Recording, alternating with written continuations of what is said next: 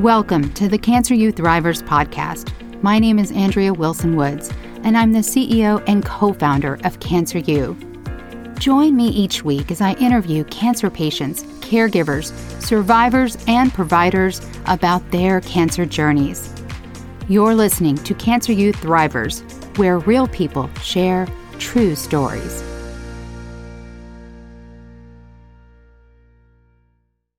All right, we are in for a very special treat. We have Dr. Bruce Berkowsky with us today. How are you doing? I'm doing very well. And where are you joining us from? I'm about 60 miles north of Seattle. Oh my gosh. Okay, cold and wet and dark. not too cold. Not too cold. It's, it's not too cold. Generally, it's very temperate up here. So okay. average temperature in the 40s during the wintertime. Oh, okay. That's nice. That's nice. But wet. Um, Definitely wet.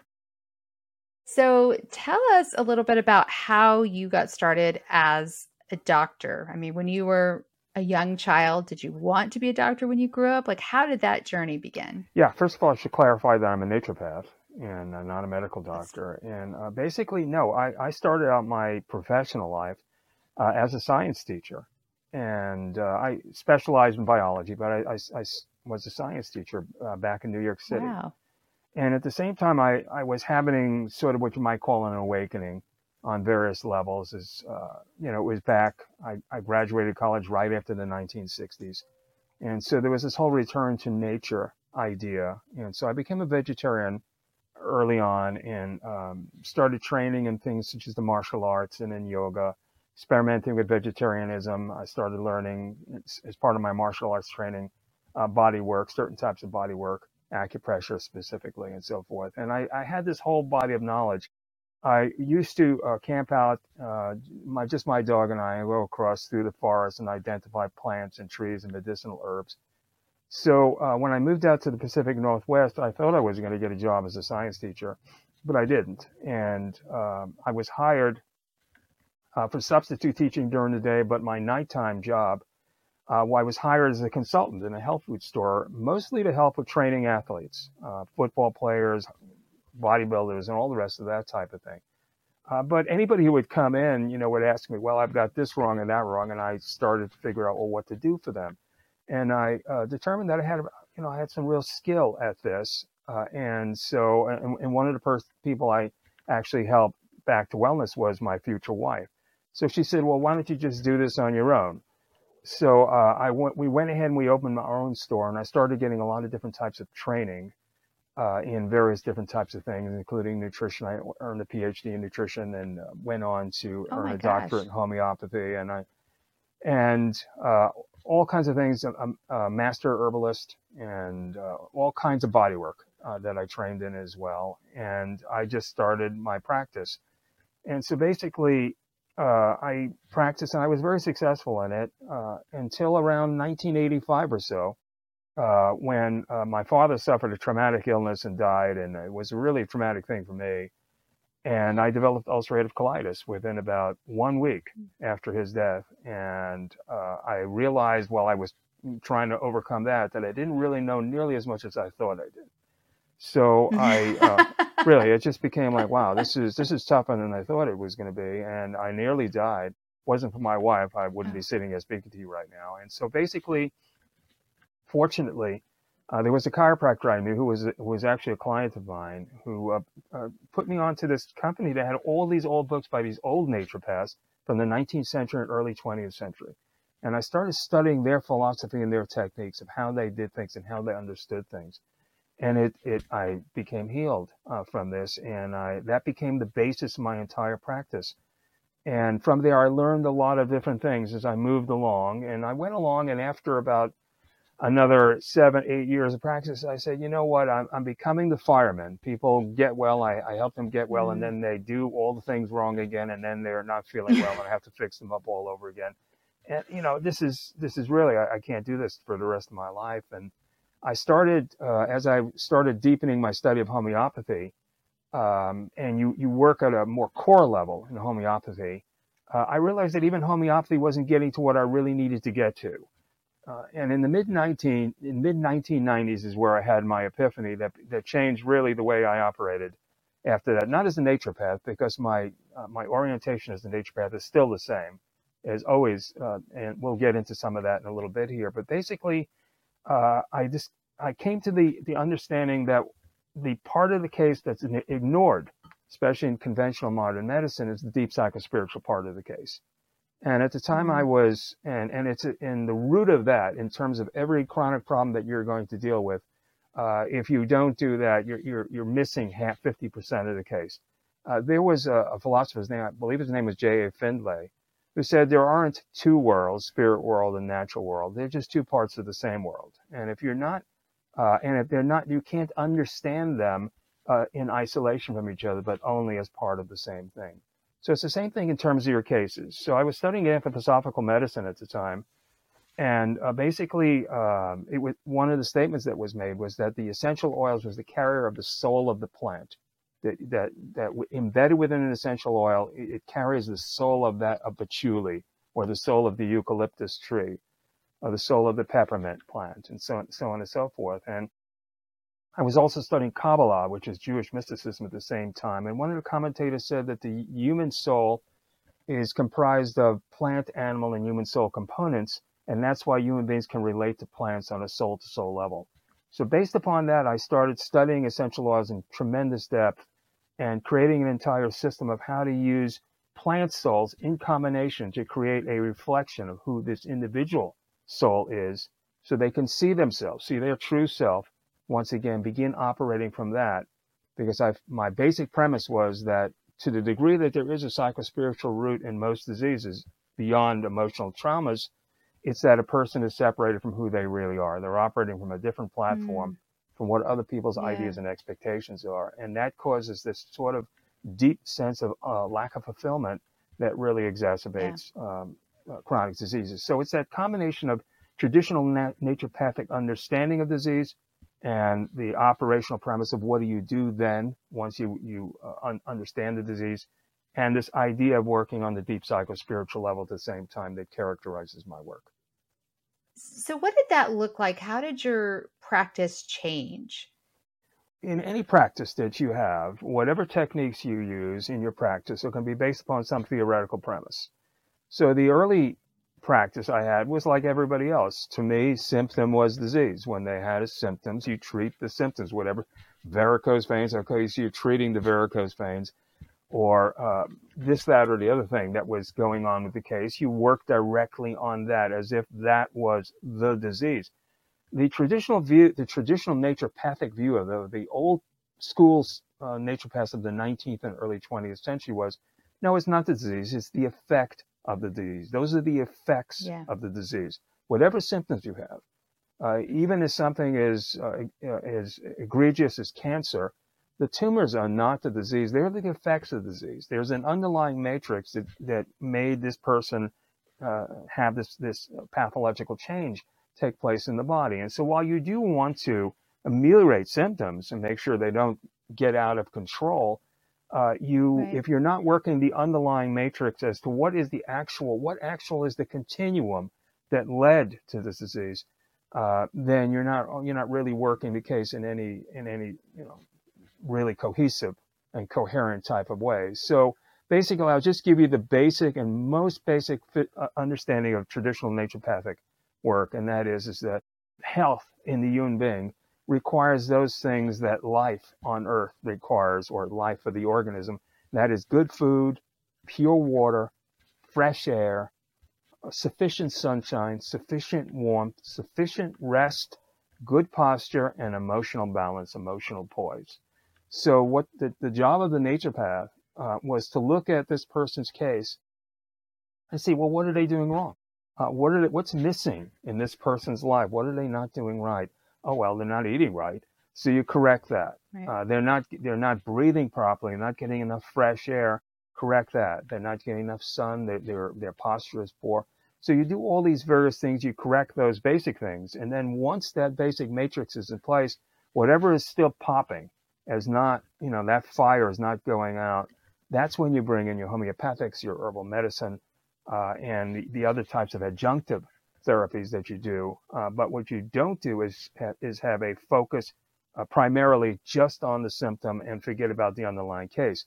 So in all the cases that I've worked uh, since the mid 1980s, it's always been the same thing. It was just a complete let's let's do the basics, uh, and then build into where the symptoms are most egregious. Those things control those symptoms. Uh, but it's the the un, it's that particular understanding of the true nature of health and disease that's completely missing in modern practice. Uh, for instance, I'll just mention this wow. real briefly without going into something that's a really tricky topic for a lot of people. Uh, during this entire pandemic that went on for two years, there was never a word mentioned about what you can do in your lifestyle, what you can do to help yourself. And and the old timers, the old the old folks, before there was a word the word immune system existed, they described the immune system as two things. The immune system was resisting power and recovery power. And what your job as a doctor to do was to build that person's ability to resist and that person's ability uh, to recover. And it was all done through the same things, through good food, through fresh air, through rest. Uh, one of the, the, the, the most ironic things is early on, uh, people in California were going to the beaches and they, you know, they closed the beaches, but you were getting sunshine Oh and fresh air blowing in off the ocean. And I I couldn't believe that. I still I I used to live in Los Angeles and watching on television they they what the Coast Guard chased that one kid who was who was you know i don't think he was surfing. He was maybe body surfing. I mean he was he was really close to the shore. He wasn't that far out. He was right by the pier. But I could not believe it. I, I just it's, was like, it's a "Are you complete kidding me? He's outside." it's a complete misunderstanding of disease. It's a complete misunderstanding. Yes. Uh, the, the whole focus is on destroying disease rather than creating health. If you focus on creating health, you're not going to get you're not going to get sick. Uh, you know, if you look, if you broke down the statistics on the pandemic, you can see that the vast majority of people who were hospitalized and ultimately there were mortalities were not well people. Many of them are obese. Yeah. Most of them were obese, and most of them had what they now refer to as comorbidities, which just means pre-existing conditions. And Right. well, everybody else, eh, how about those things that help you get not get sick? How about that? How about a word about that? No, that's disinformation, you see. So you're not allowed to talk about what builds health, only the narrative, the, the, narr- the accepted narrative of what will destroy disease. And in the end, it ended up to be destructive all in itself. Their response was a destructive response. So it's the same thing with, with any disease is you, you always want to break it down into general state and the local effects of the general state.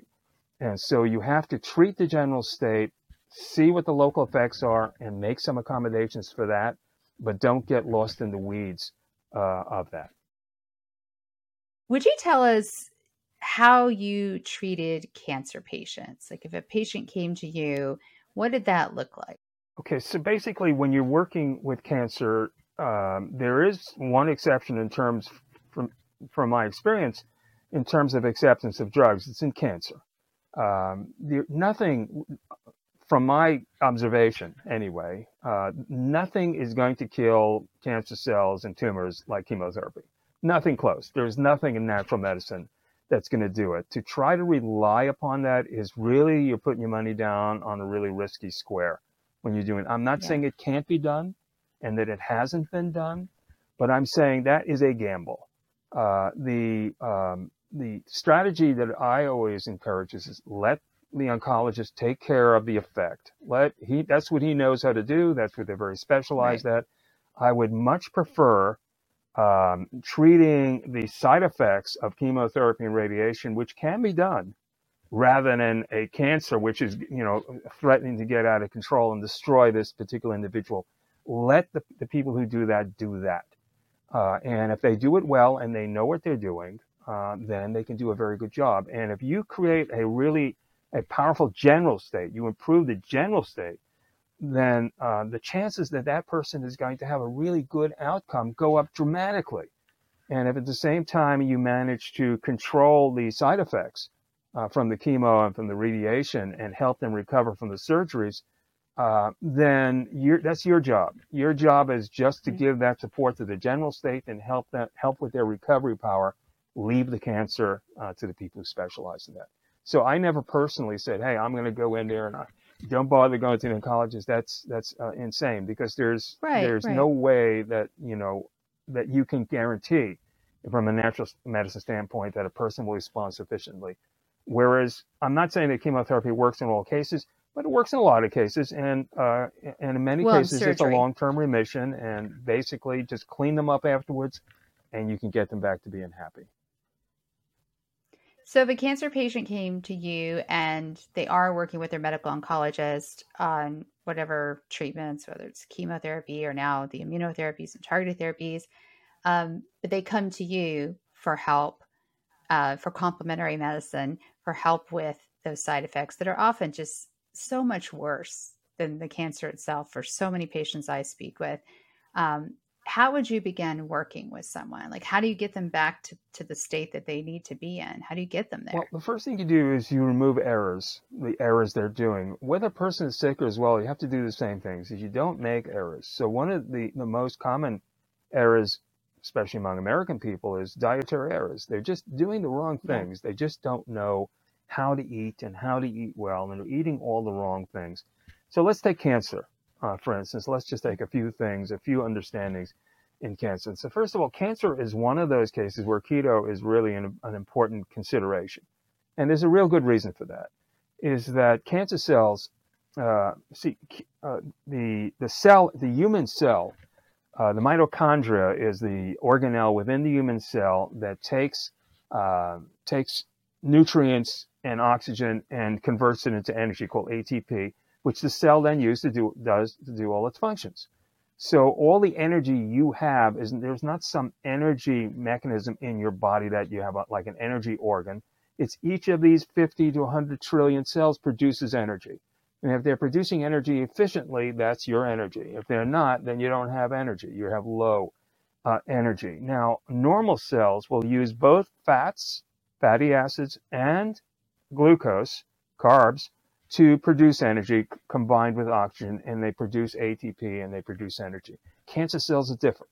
Cancer cells can only use sugar. They cannot use fat. And cancer cells uh, consume 10 times as much sugar as does a, a normal cell. So if you are on a diet and you are getting chemo, radiation, immunotherapy, whatever you're getting, and at the same time you continue to eat sugar, what are you doing? I mean, you're you're you're trying to kill the beast at the same time that you're feeding it.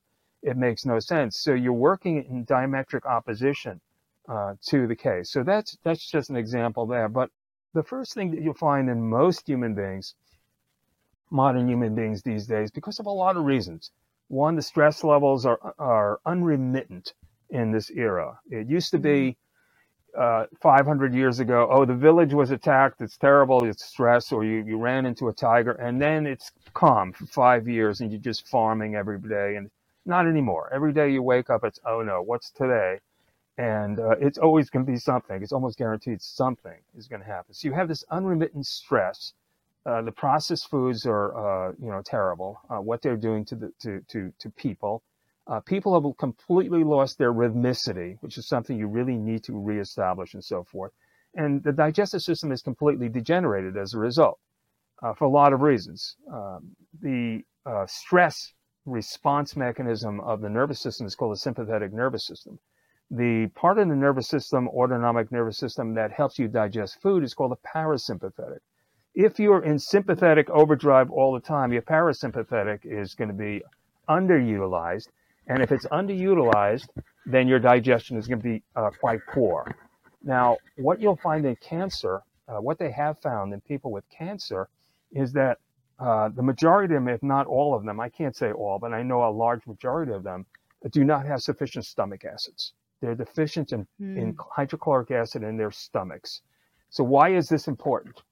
Well, it's really important to understand what hydrochloric acid does, and then you'll see why.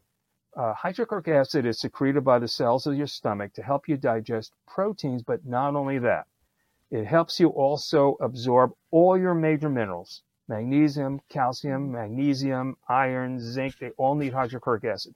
Vitamin B12 needs hydrochloric acid.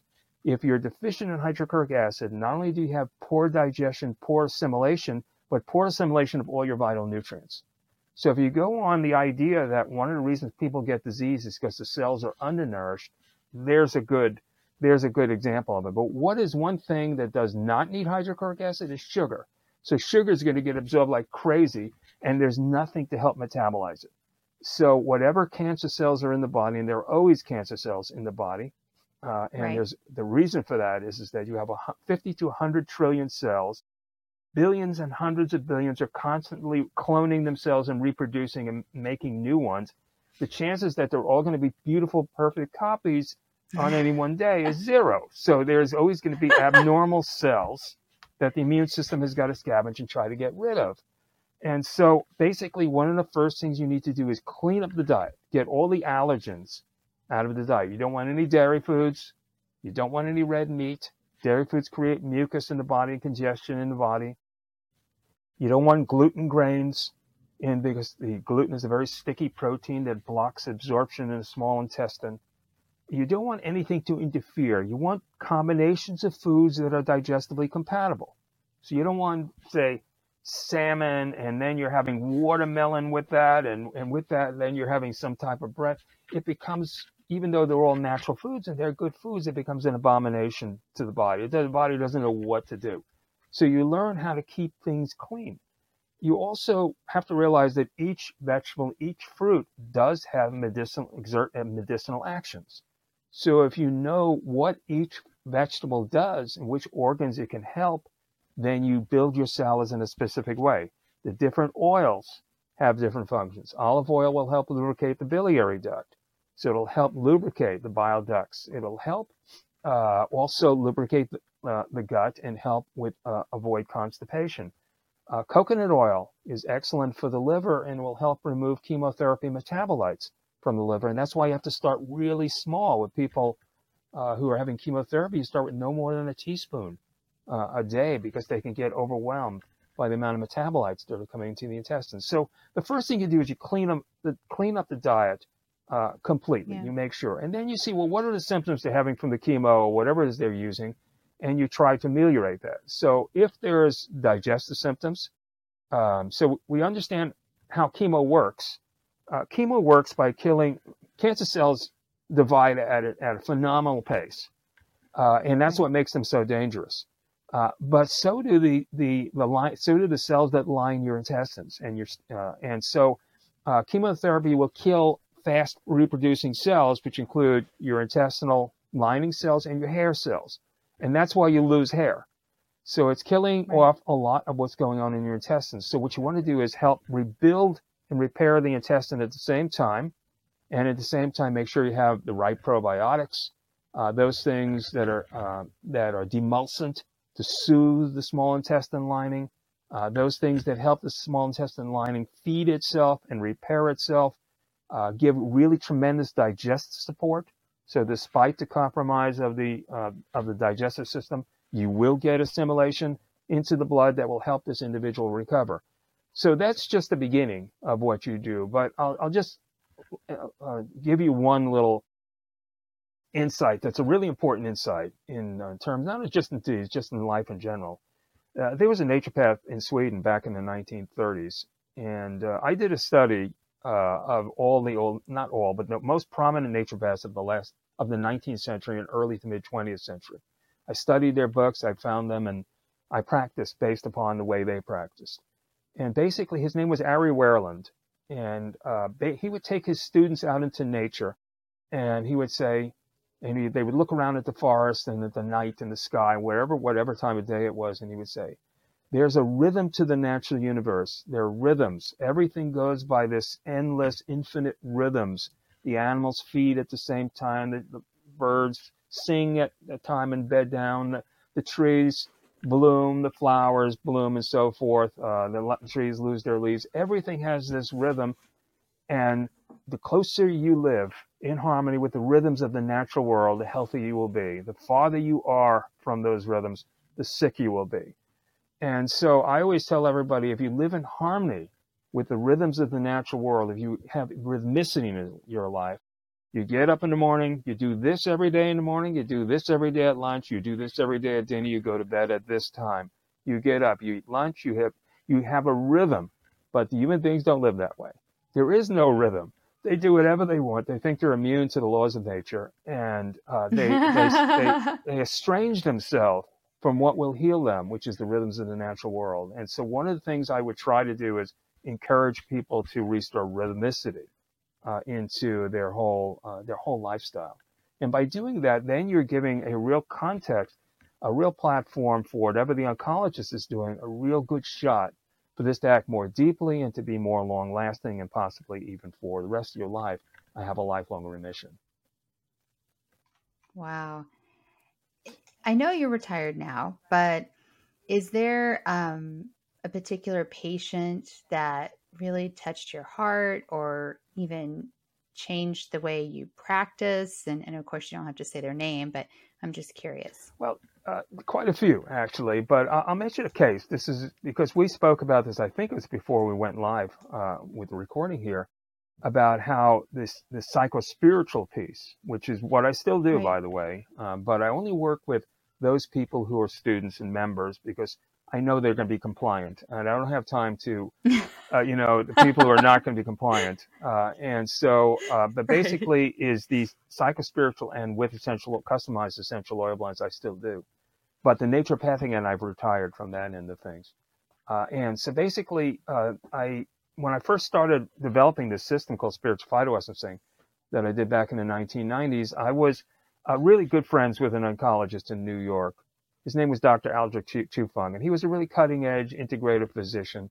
And we became close friends. And he started, I started working with him. He started running his cases by me.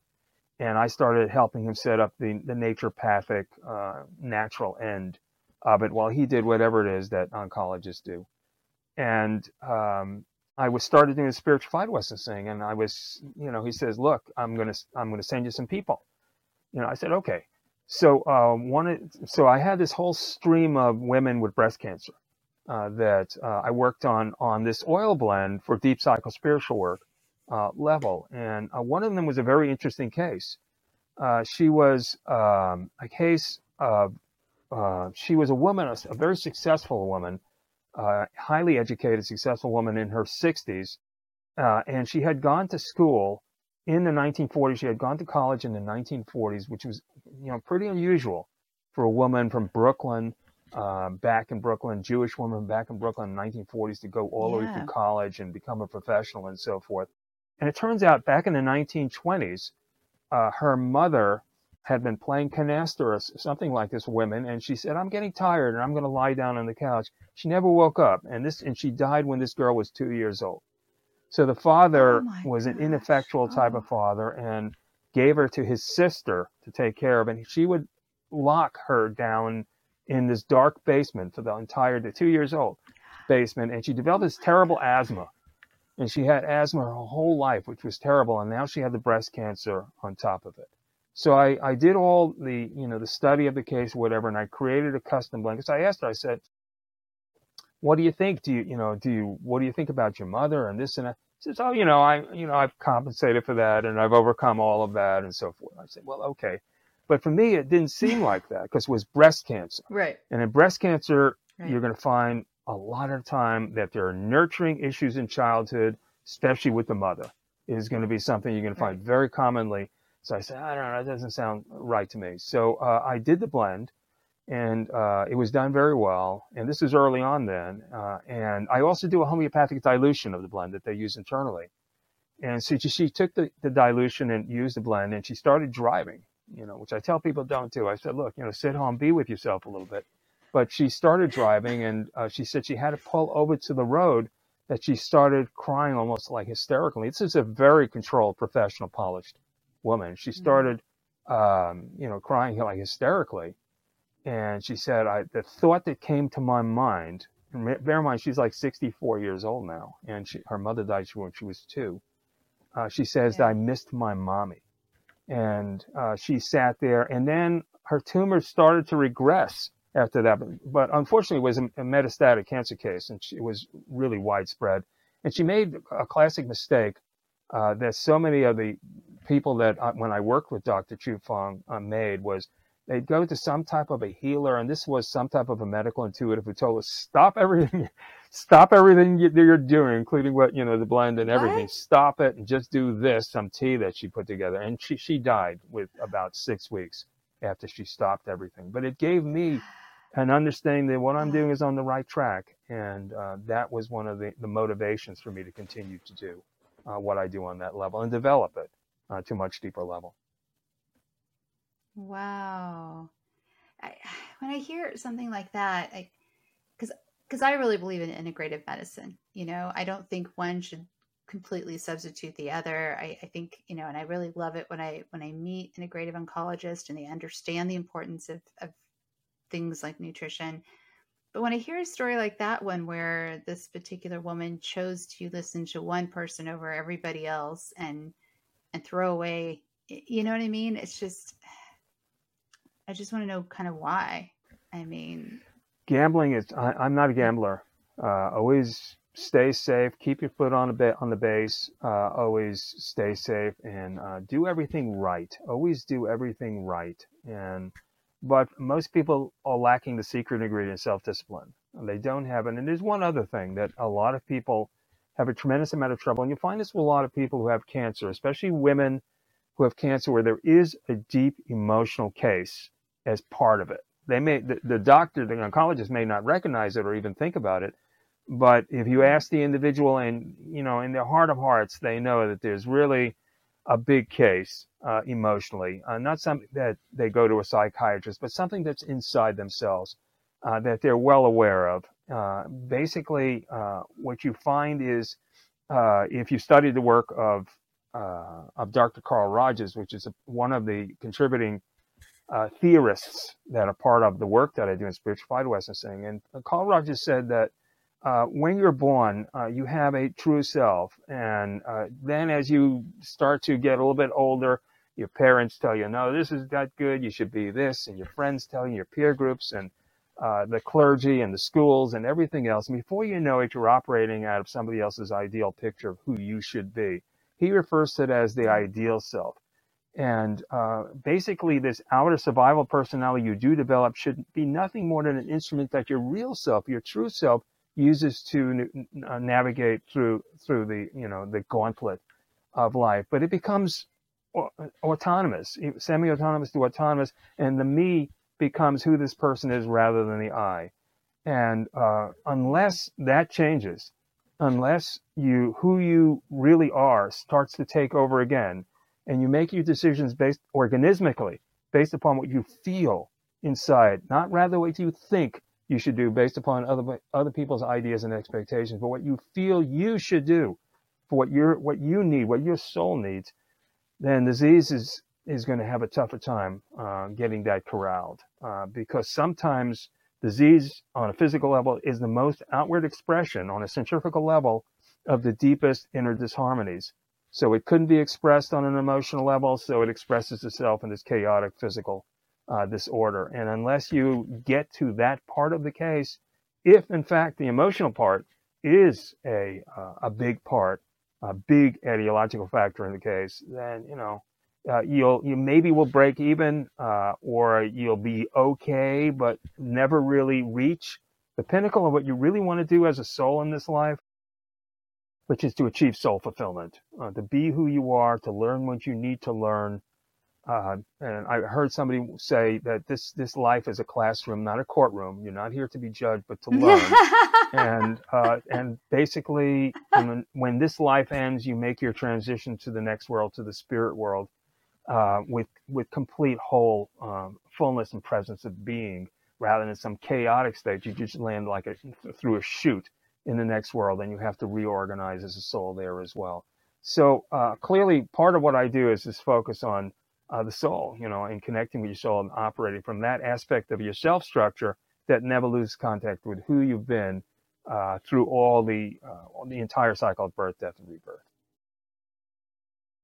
I can't wait to know your answer to, to this question. If you could only do one thing to improve healthcare in the U.S., what would it be and why? Yeah, to improve healthcare in the U.S. is to restore an understanding of health and disease, uh, which are, you know, it's no longer there uh, health is uh, 90 plus percent of all chronic diseases are due to lifestyle error. Um, and like I say, in this past pandemic, uh, it was well known after a time that the vast majority of people going into hospitals were obese. Uh, but there was never word of, hey, you know, uh, maybe for every five pounds you lose, your uh, reduction of your risk factor is going to be such and such a percent. There was never any look at that.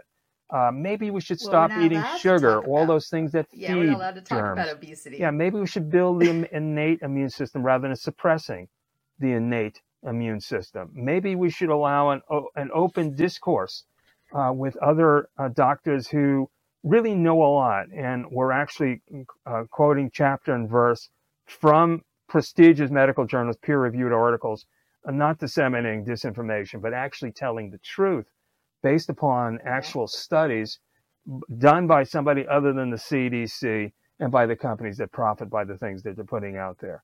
But uh, I will just say say this, uh, you know, in terms of one of the most basic, aside from the, the understandings I've tried to provide so far, one of the most basic understandings of the true nature of chronic diseases of all kinds, including cancer, is that disease is all in in chronic diseases almost invariably, in some cases not. There are some genetic diseases that you can't do much about in terms of their development, uh, but are almost invariably the interface of two factors: autotoxemia and enervation. Autotoxemia being that the person has self-poisoned over time by what they have eaten, how they have maldigested, the uh, various chemicals they've exposed themselves to through breathing, uh, through the things they put on their skin, uh, the toxic things they do to themselves every day. For instance, one of my uh, things that I mention often uh, that very few people ever discuss, and I don't understand why they don't because it's such a major factor, uh, are the um, fragrance detergents and uh, fabric softeners. These things are highly destructive to to health. And uh, basic, I won't go into the whole details of how and so forth, but I will say this is that scent is perceived by the hypothalamus. The hypothalamus is part of your, your brain, and the hypothalamus signals is the first part of the neuroendocrine system, is where the nervous system connects with the endocrine system and tells the pituitary what to do. The pituitary tells, tells the thyroid, the adrenals, and so on. So your whole hormonal system uh, is based upon the health of the hypothalamus. So as you're breathing in these synthetic chemicals, they go to your to your hypothalamus, and not only that, but it's part of your of your uh, your midbrain, the part of your brain uh, the limbic system, what controls your emotions. Mm-hmm. You're trying to balance your emotions all day and keep yourself in a neuro, in neuroendocrine stability while at the same time as you're breathing in these, these chemicals all day long. And in all the cases of childhood asthma that I was ever asked to consult upon, the first thing I always asked was, are you washing their bedclothes, you know, the sheets and the either pajamas and the pillowcases in uh, scented detergent and fabric? So, oh yes, yes, we are. So uh, I would have them throw out all the bed sheets and all the rest of this. You can't get rid of it. Once you wash it, there's no cleaning it up.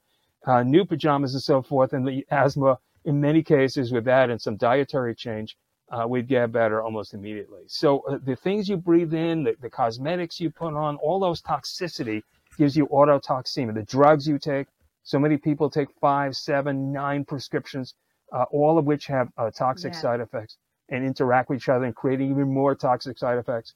Uh, that is autotoxemia. The other thing is enervation. You have a life force which keeps you alive, a nerve force which animates the body.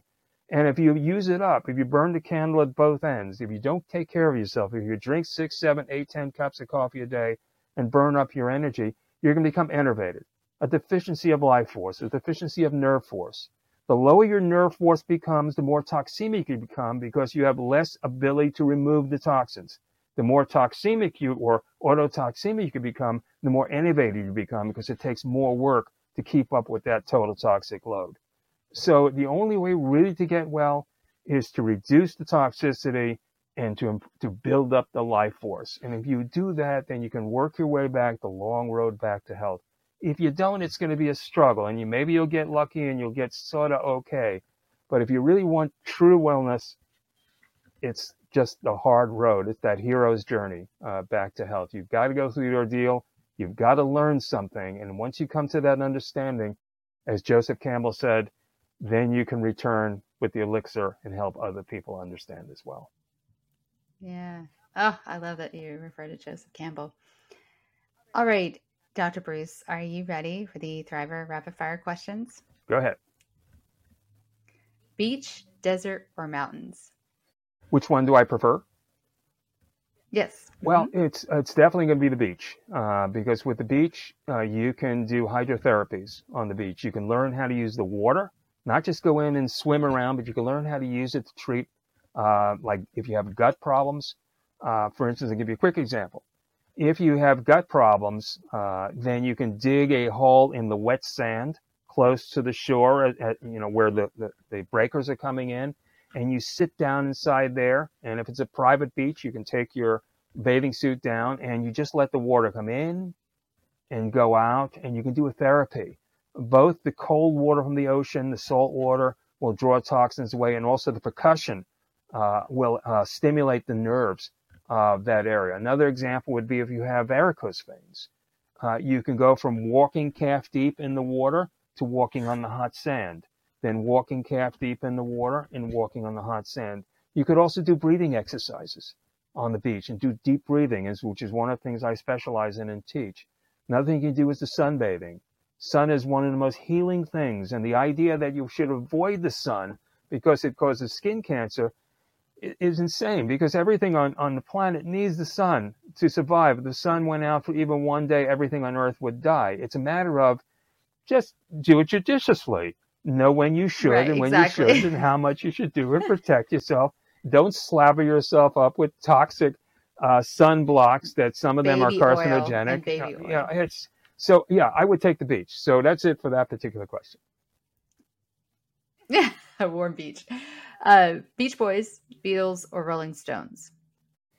Uh, I would have to say, out of those three, I'm a really old-fashioned uh, type of uh, guy. Uh, I would go for the Beatles because uh, the Beatles of those three uh, were probably, especially McCartney, were one of the last songwriters who knew how to write melody. you don't hear melody anymore, and everything now is the beat, the beat, the beat, and there's no rhythm, there's no rhythmicity. Whereas the classic music of Cole Porter and Irving Berlin and, and Gershwin of the 30s and 40s. It's all melody. It was all about melody. And melody uh, makes your heart more melodious. It makes you more melodious. Uh, it's part of your, the human soul, the feeling part of your soul, whereas the beat is all about the animal component of the soul. The, the hmm, Beach Boys were sense. okay along those lines, but the real melody, McCartney, if you listen to a lot of their songs, there's some beautiful melodies. The Stones back in the day when I was a young guy, sure. Uh, but now, no, I'm not watching them on YouTube, that's for sure. what is one word that best describes you? Uh, I would say uh, the best word is um, I'm eclectic. Uh, I'm open to learning from anyone if they can teach me something that will build onto my knowledge base. Uh, I look um, very hard at those who came before me, the masters of old, before things became corrupted and there became this established narrative that there's only one way to heal uh, before the medical establishment took over in the early 20th century and all the homeopathic hospitals were closed down and everything uh, became regulated that has to be done in their way. Uh, look to the ancients, look to tradition, look to the to how how healing is actually done using the elements of the natural world. So I would say I'm both a traditionalist, but I'm eclectic and open to learning at all times so that I can always build and grow. Before you die, what is the last song you want to hear? Last song I want to hear before I die. Let's see. Um, how about "Good Night, Sweetheart"? That was uh, a song. I, am really oh. dating myself here. Uh, that's, oh, I know. I love that song. You do, yeah. Because uh, you know, I've been lucky. I've been married for 45 years, and uh, that's uh, the been the salvation of my life. Because as most young men, you could be a little bit on the wild side, and you need somebody who can really uh, teach you how to to be who you need to be. And so, uh, if it wasn't for my wife, uh, I wouldn't be what I what I am now. And so, I'm hoping that that's what I'm going to be hearing uh, on my way out. How about the last meal you want to eat? Last meal. If I was to eat a last meal, I would say would have to be uh, my favorite food. This is going to disappoint a lot of people. My favorite food are apples. I just love apples, and uh, it's, a, it's, a, health giving food, and uh, I wouldn't mind uh, one last good Fuji or Cosmic Crisp or something as long as it's fresh and sweet. What about the last person or people you want to see? Well, it's definitely going to be my wife, no question about that. And then uh, as I'm transitioning, uh, I want to, you know, have that that those deathbed visions as I'm transitioning. That I'm already beginning to see uh, the group that's welcoming me. Um, because you know, in mm-hmm. life, I teach my own students as as you're doing really deep practice with the oils. I use, also use gemstone essences. Uh, you can feel guidance from spirit. You can feel there really is. It's just like they're in another room. You just uh, you can access them through your own spirit, and I know that uh, they're going to be waiting for me as well. So I want to see my wife, but then I, I, I will also want to see uh, the welcoming committee as I, as I'm moving. What about the last words you'll speak? The last words I'll speak is um, maybe I'll uh, uh, go to the last words. Uh, if I don't have my own, I'll go to the last words that Goethe uh, reportedly said when he died, and that was more light. And that's what I think uh, is uh-huh. what I'm hoping to see. Wow. And aside from Cancer U, what's a resource that you would recommend for cancer patients and caregivers? And I know you're retired from one thing, but if people want to work with you in some way, how can they get in touch with you? Uh, you can go to my website, uh, naturalhealthscience.com. There is a membership program, by the way, I teach. And so you can learn okay. from me. I just, uh, it's just not about, you know, private, let me take on your case type of thing, but uh, it's right. a mixture of the natural health science system, which is a lot of what you heard today, as well as my spiritual phytoessencing, where we develop blends and people learn how to blend and they make their own blends and they use them. And, and the newest blend that we did, that I just formulated, all the members are now going to be start blending, and I give you a precise, because we blend in layers, I give you a precise blueprint, layer by layer of every, how many drops of each oil to create this, is called the uh, spiritual phytoessencing brain circulation blend. And this is to uh, be diffused into the air, not only to help with cognitive function on a daily basis, uh, but to help those people who are uh, experiencing cognitive decline uh, and uh, to be part of a protocol uh, for those and to right. maybe stop that slide in conjunction with other things, which we haven't spoke about that, but which nutrients would you use to prevent cognitive decline and so forth. So you would learn how to blend, you'd learn how to use gemstone essences, but at the same time you learn about heart and cholesterol and what's wrong with statin drugs and uh, what do you do for this and what do you do for that and how do you go about it? What do I do about my poor stomach digestion? How can I rebuild my stomach? So you can go up and you just click on um, membership and it gives you all the details. It's very inexpensive given all that you get from me. It's $99 a year uh, to get all this instruction. And I'm, I, am i am telling you, it is a lot of instruction, uh, including two classes a month. Uh, but there's all kinds of things. I will be teaching Qigong uh, my style of Qigong, I started practicing martial arts uh, about 45, 50 years ago, and I learned Qigong at that time, and I've been doing Qigong ever since, which I feel is perhaps the most uh, useful exercise system for anybody who wants to achieve wellness. So I will be demonstrating one to two exercises every month for the members on video. So you'd have a full routine, Qigong nice. routine by the end of the year. So there's a lot that comes with it. There's um, recordings of every class. You can view it. If you don't come to the classes, you can view them. Um, there's all the information I provide uh, and access to some things that I do and some of the things that I make. Well, Dr. Bruce, thank you so much for coming on and sharing your expertise. It was a pleasure being here. Thank you so much, and uh, hopefully, uh, hopefully, people have learned something today, and um, you know they'll get something out of all of this. Oh gosh, I- I'm sure they will. Thank you for listening to the Cancer U Thrivers podcast. If you like our podcast, give us a five star rating and review and tell your friends about us. Subscribe on Apple Podcast, Amazon Music, Spotify, Stitcher, or wherever you're listening right now. If you want to share your cancer journey with the world and be a guest on our podcast, go to our website, cancer.university. That's cancer.university and hit the contact button or click the contact link in the show notes. You've been listening to the Cancer U Thrivers podcast. Real people, true stories.